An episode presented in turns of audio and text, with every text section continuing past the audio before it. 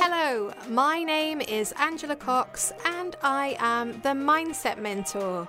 And this is the Mindset Mentor Meets podcast. Now, my aim is to discover and share the secrets of success. You'll hear engaging and uplifting interviews with business leaders at the top of their game, all primed to deliver bucketfuls of value and inspiration.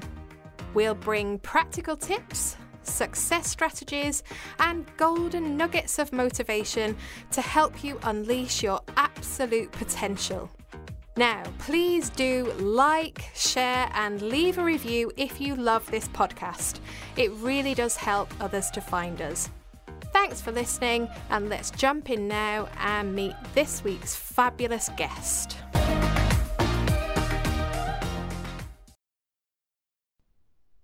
Guest today is Mike Beauchamp. Now, he's the managing director of Davines UK, and that's a company that's renowned for producing high end hair care products with a real focus on ethics and sustainability.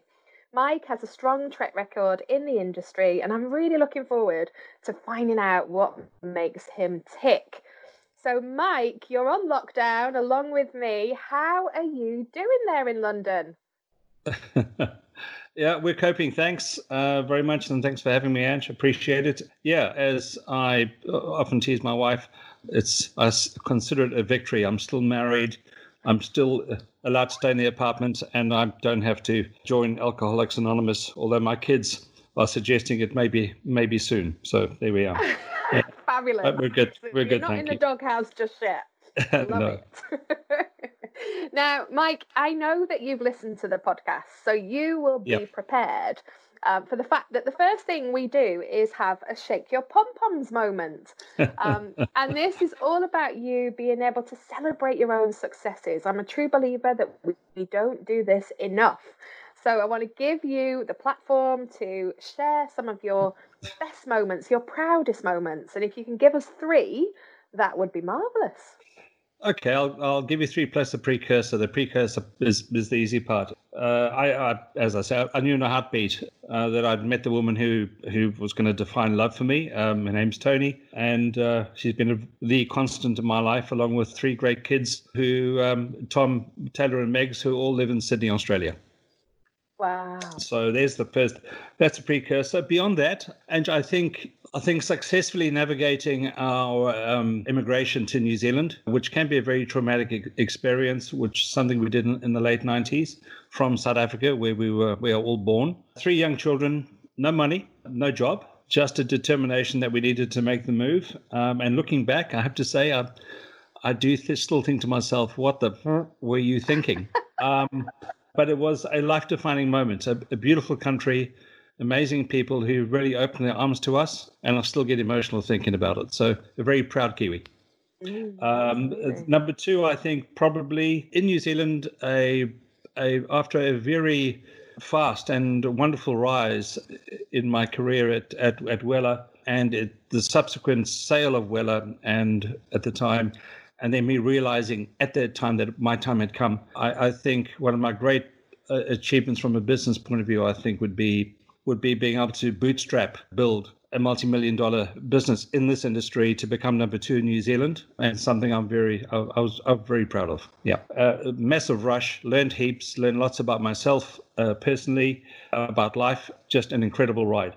And I think um, finally, the uh, third one, third pom pom would be being asked to move to the UK, into London. Uh, amazing city, an amazing country, amazing brand, in a beautiful industry, and and have the seen the last five years develop into a, a successful, cohesive business, which is we've grown five times where we started. Um, and again, that's been an amazing, amazing journey. I'm very grateful. Yeah. So those are the three. If those are my pom pom moments, there you have them.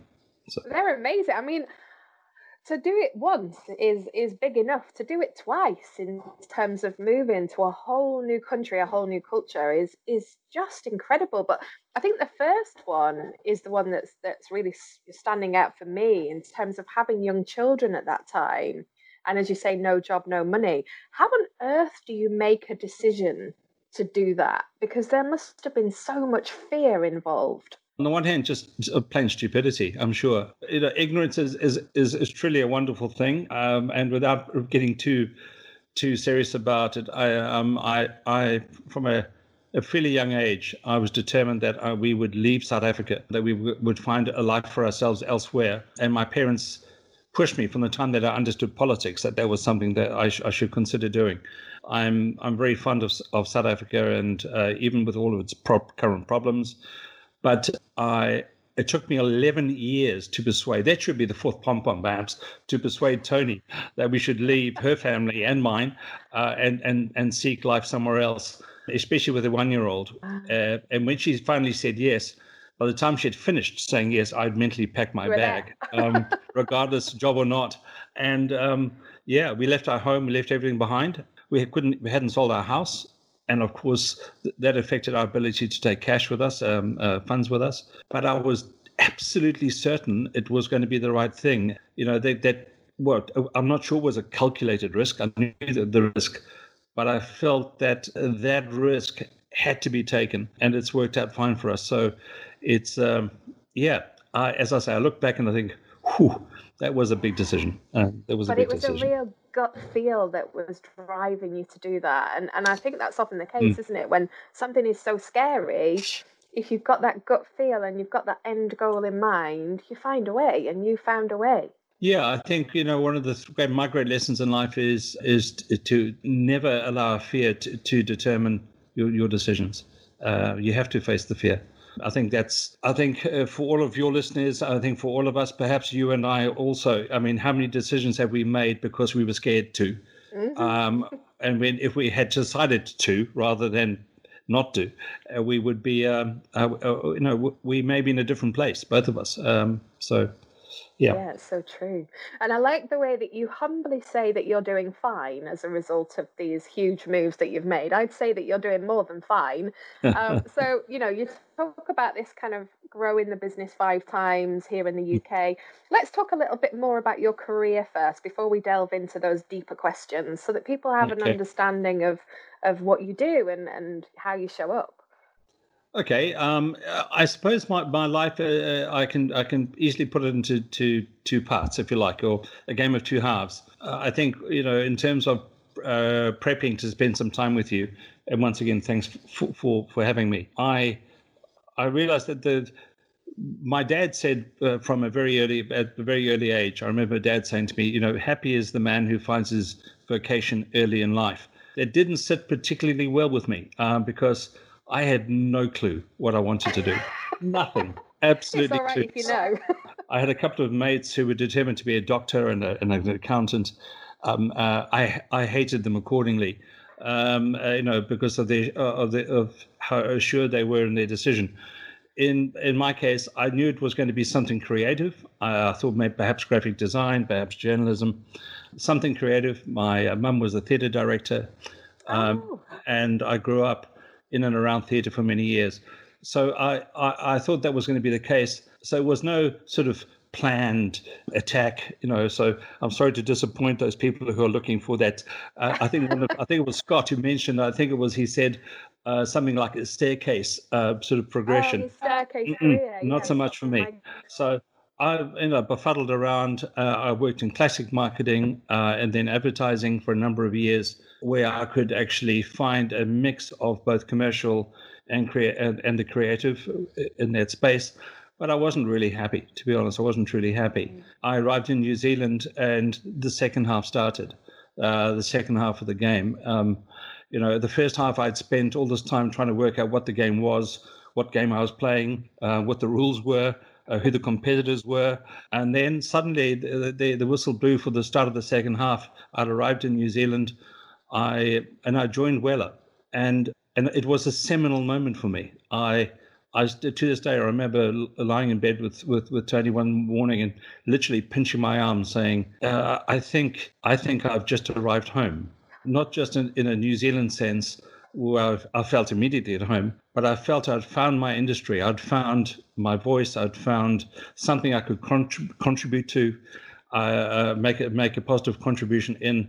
I felt just a, a wonderful sense of of belonging, and all the pieces kind of fit it it was a uh, and and suddenly I was in a rush, and I, as I still am, to make that contribution to to be of service to um, uh, to try and dr- drive uh, this thing called beauty, which is so important. Uh, is, I think it's Dostoevsky who says, you know, beauty will save the world. Um, it's been a oh, wonderful industry, a wonderful industry, and, and, it's been very, very kind to me. And I, I hope that I have repaid that kindness.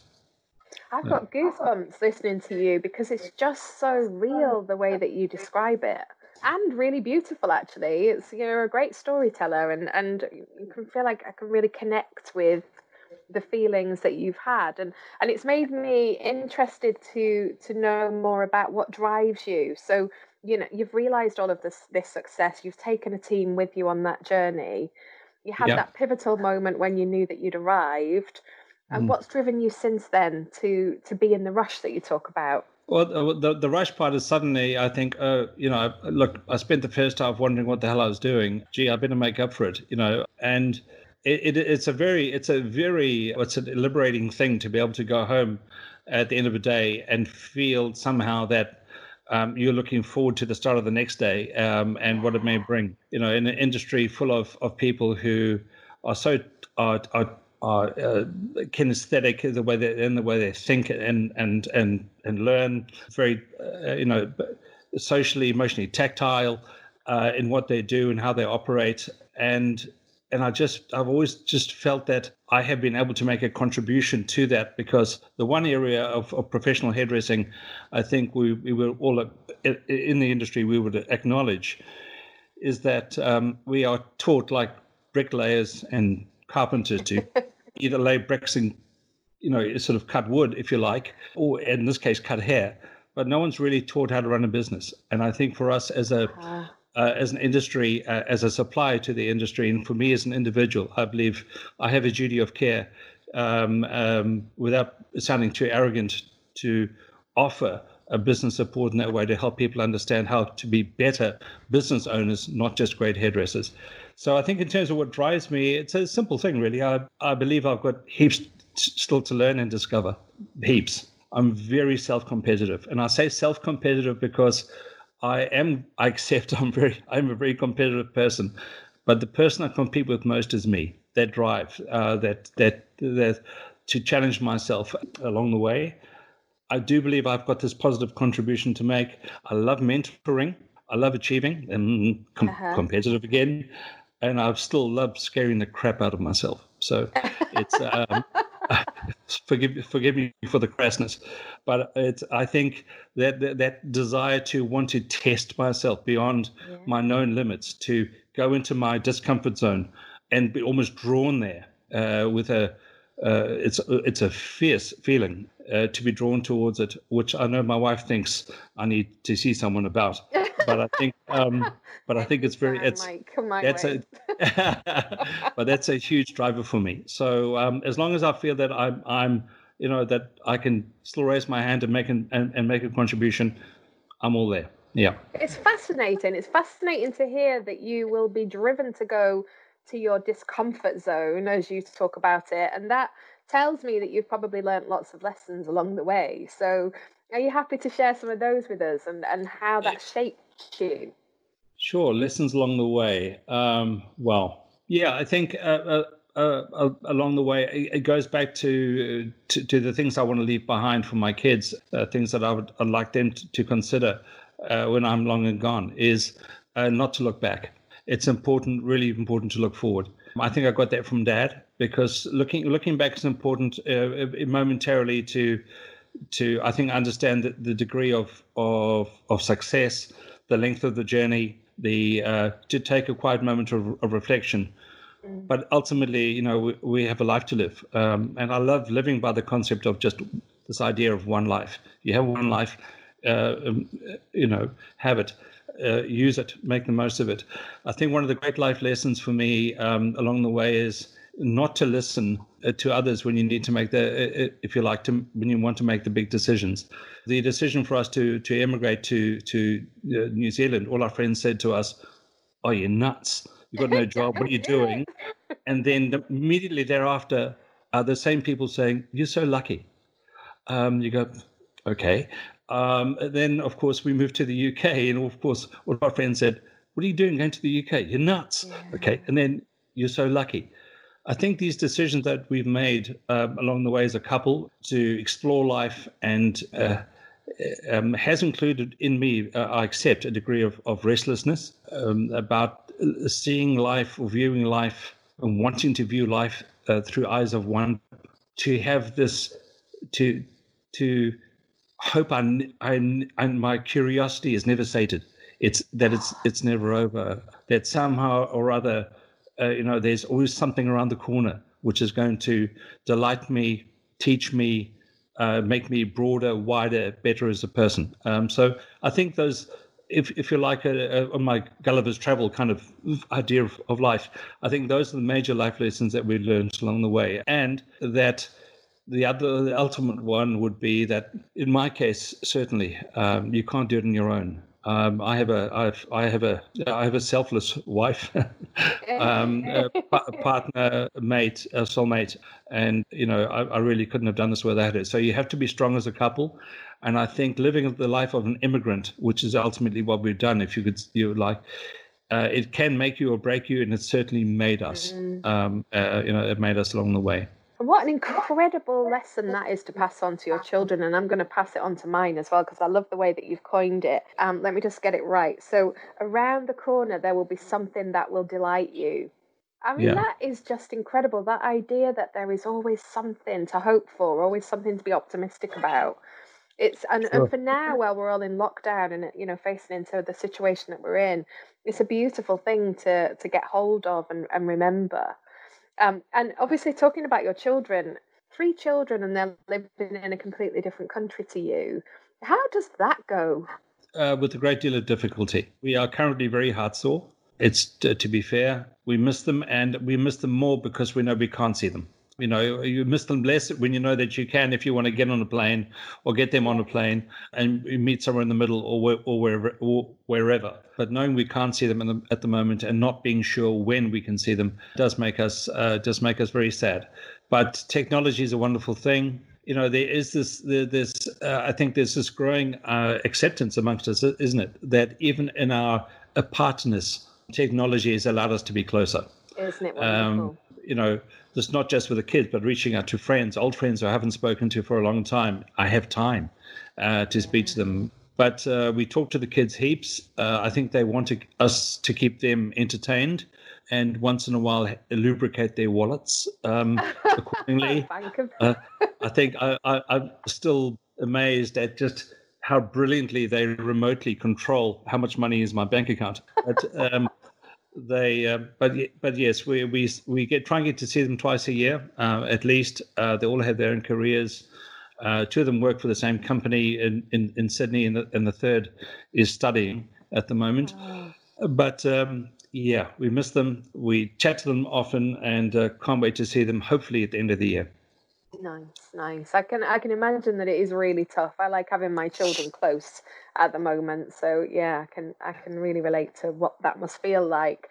Now, obviously, you run a successful business, and um, one of the things that I'm interested in is how successful leaders deal with pressure and stress, and what mm. tips you might have to pass on to other people in terms of you know what you can do when you're in that that environment when the pressure is on well, I think uh, one of the, the questions I think you you, you uh, prep, prep questions you gave me was you know how do you handle adversity, uh, you know, and what lessons um, you know you might you might carry forward. Perhaps it, I'll use that as, as a starting point in uh, in answering your, your question yeah. for you. I think I have been able to build, certainly build uh, a, a, resilience uh, around working in different environments and dealing with different people from different cultures. I also have, because I am South African by birth, I carry with me a, a certain, um, if you like, heritage with me, and I, I need to couch it carefully. For me personally, and I'm not speaking for South Africans at large, but a certain, a, a great deal of sensitivity to to to, uh, to culture, to the the issue of racism, as it were um, as it's as it is right now, and and my place in in understanding when I when I can and when I can't make comment around those issues, given my, my heritage and my and my background. But those have all helped me uh, in in again in, in the second half of the game, as it were, to to be much more aware. I'm a very self-aware person, but to be very aware of others um, and their needs. So I think in terms of of uh, how I managed to look after a business uh, with with uh, stress and pressure, I'll go back to a really good example. Uh, would again another perhaps massive moment brought on me, and that was in 2010 11. You know, we had these a series or of earthquakes, two major earthquakes, six mm-hmm. months apart, and some of my greatest business lessons were and life lessons in uh, were learned then in how in, in the aftermath and how to how I had to deal with uh, that issue.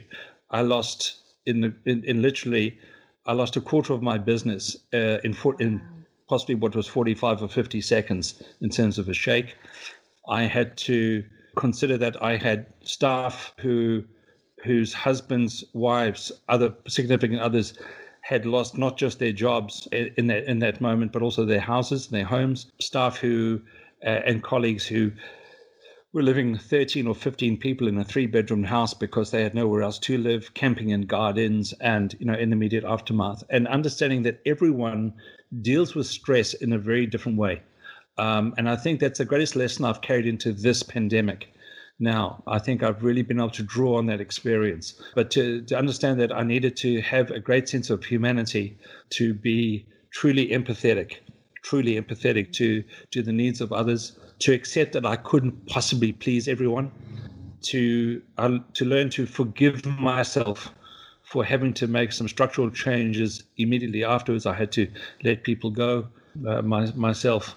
Uh, so it was important to be kind to myself at that at that particular time, but to understand that as is now in terms of this concept of leadership, the same was there then uh, uh, then as it is now, and that is people want in, in leaders they want certainty, they want uh, they want honesty, they want the brutal yeah. truth.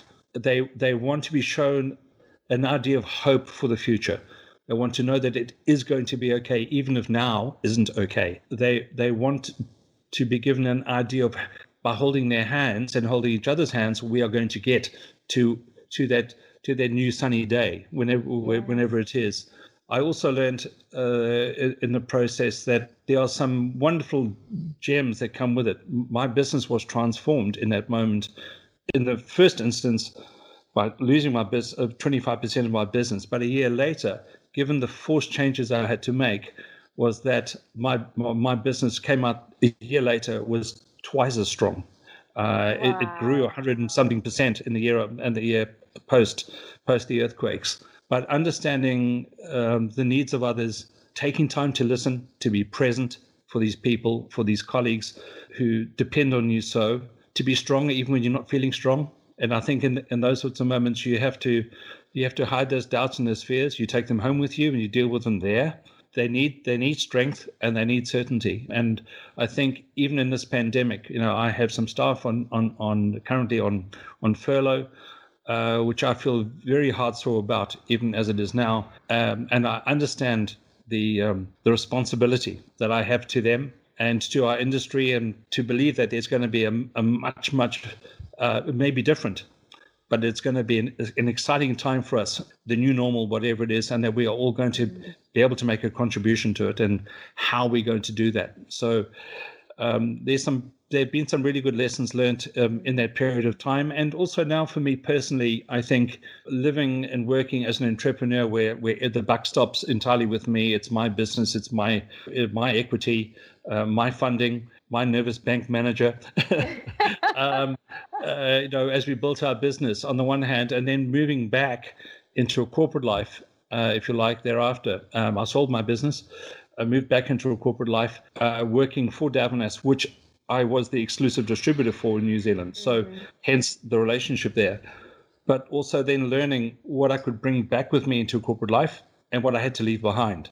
And leaving behind those things was has been very difficult for me. So I've had a couple of really good, positive, sometimes um, difficult conversations with my CEO in, in, in Italy uh, because uh, prior to me joining the company, um, I was his client, and then I then I had to learn to be his his his his employee, and and but we have a very very healthy relationship, very healthy relationship. I admire him greatly, and I think I like to think that the feeling is mutual. I'm sure so. it is. You have such a way with words. Honestly, you do, and and, and it's really it's really nice to hear you talk about being kind to yourself in all of that because you know, as an MD, as a senior leader in any organization, there are often such difficult decisions to be made. And particularly now, I think, in you know, in the yes. midst of this pandemic, there are people, as you say, being put on furlough, and how do you make those decisions? But but this idea of being kind to yourself, I think, is key, and not enough of us do that. So it's really lovely to to hear mm. that you're saying that. And I guess it leads us on to the whole essence of your own personal well-being and mindset and how you keep that healthy uh, I was hoping you were going to ask me this because I'm not good at this. Um, you are. Okay, I, um, uh, you know, uh, you, I'm, um, you probably gathered by now. I'm a kind of all or nothing kind of guy, right? So I'm either in or I'm not. If I don't have an interest, uh, I won't waste your time, and I won't waste mine. Um, but if I do have an interest, I'm in. Uh, I'm all in. And the same is, same thing has applied to my health. Mum, uh, my mum's, my late mum's name was Jean, and I teased her mercilessly at this notion that she gave me bad genes, and and, and, and, uh, and, and of course, as a result of it, I have to work on my health. So I took up riding, uh, cycling, and uh, many years ago, and moving to London was a hell of a shock for me in, in one sense. And that I, you know, in Christchurch, I was spoiled. Uh, Ten minutes uh, on the bike, and I'd be talking to sheep out in the hills, uh-huh. um, you know, and all the sheep are friendly in New Zealand. And and of course, arriving in in uh, in London, mm, between London the weather and the traffic, not that easy. So I try and get out on my bike, uh, to, uh, out, out North London on my bike uh, riding. Uh, I tend to ride on my own. And of course, I have now fallen in love, and I have had for almost a year now a Peloton bike. I don't know if you've heard of these Peloton oh, bikes. Nice, yes, uh, I have. Even to the point that I'm, I can proudly tell you, I've even got my wife uh, to, um, uh, to, to to get on the bike which has been a massive feat for me. But I'm very pleased to see that she she loves it and she she enjoys it. As and the Peloton bike is is made for someone you know with my kind of personality. I love the stats. I love making sure that I know exactly how many kilojoules I've I've I've, I've used and and how many calories I've burnt and all it and how far and I've gone and how, how much wine you can drink. Uh, uh exactly. there we go. Um, that's exactly right. So I think from a from a, a um, from that perspective, I'm I'm good uh, from a health perspective. In terms of mindset and and you know and mindfulness, and I love the word mindfulness. I think um, and the um, I'm I, as I said earlier, I'm very self-aware, and I think I've been able to use that to my advantage. I'm I'm I've become I think quite good at compartmentalizing issues and and then giving a certain rationale to them. So I have a way of of if you like recalibrating the, my doubts, my fears, my thoughts when and being aware when I when I am and knowing the difference between when I can handle these things on my own mm-hmm. um, and acknowledging when I need to seek help, when I need to nice. seek outside counsel. I think that's very, very important. And it goes to this idea. I think Scott, you were talking to Scott about the idea of vulnerability and you know uh, how important that is. And I think uh, for me, I have learned uh, that pride is is is a is both a horrible and a great thing. Um, and when I say the horrible thing is, it's pride should never get in the way of you being able to share your own fears uh, and your own vulnerabilities with those around you, and not just with you, with your your, your boss or those above you or your peers, but with the people around you, people you work with, uh, people below you, um, the people who work yeah. for you, reporting to you.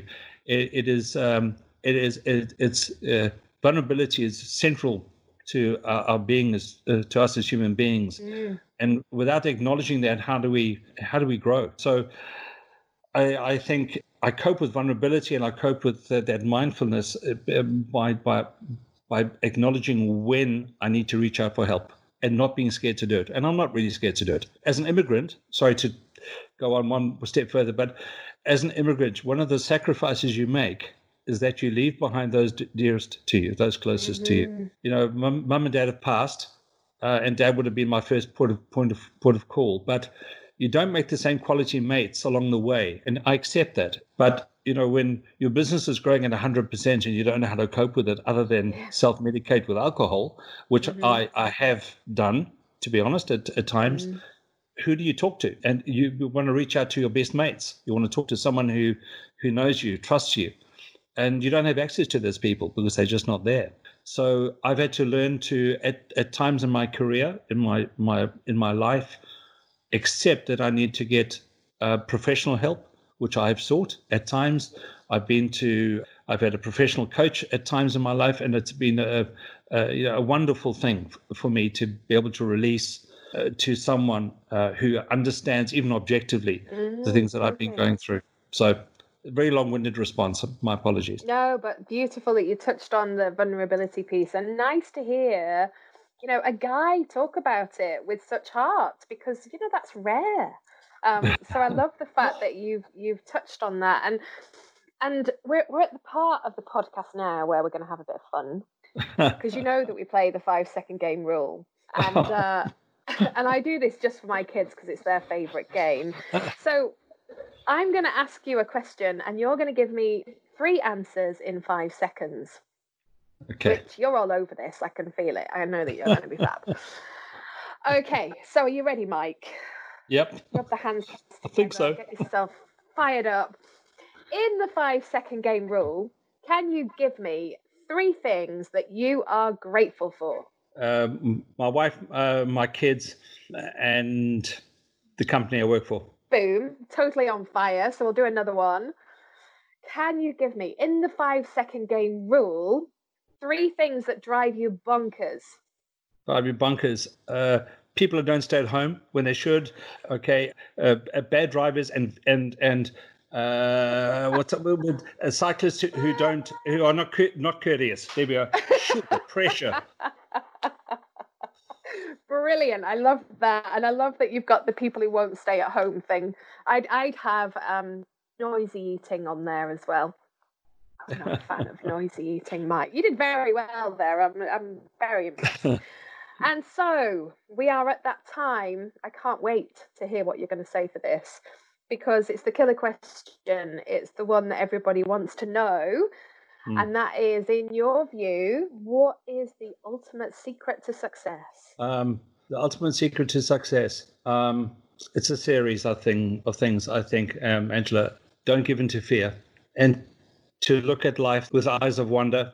And when and when you look in the mirror, to recognize and like that the person you see, their body of work, and and whether they've been able to make their dad proud. Oh wow! And around every corner, there's a delight.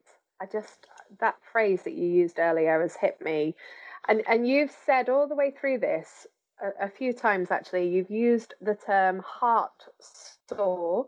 It's not a term that I've heard before. I love it, but I have to say I feel heartful um, after spending just over half an hour talking to you. It's been an absolute pleasure. You really do have this way of coining a phrase in a way that I haven't heard before. I would recommend that you write a book because I think it would be fabulous. Um, it's been a joy. Thank you so much for giving your time you. and all of your wisdom. Thank you. Thanks for having and, me. Um, much, much appreciated. And uh, regards to all your listeners. Thank you. Oh, lovely. Thank you very, very much and take good care. Take care, Ange. Thank you. Bye bye. I do hope that you enjoyed listening to the Mindset Mentor Meets podcast. If you did, be sure to check out the show notes to access all of those important links. For more about me, visit my website at www.angela-cox.co.uk. Now, I'd really love it if you could subscribe to our channel so that you never miss an episode. And do leave us a five star review because it really helps us to get noticed. Bye for now. I do hope that you'll tune in next week and take good care.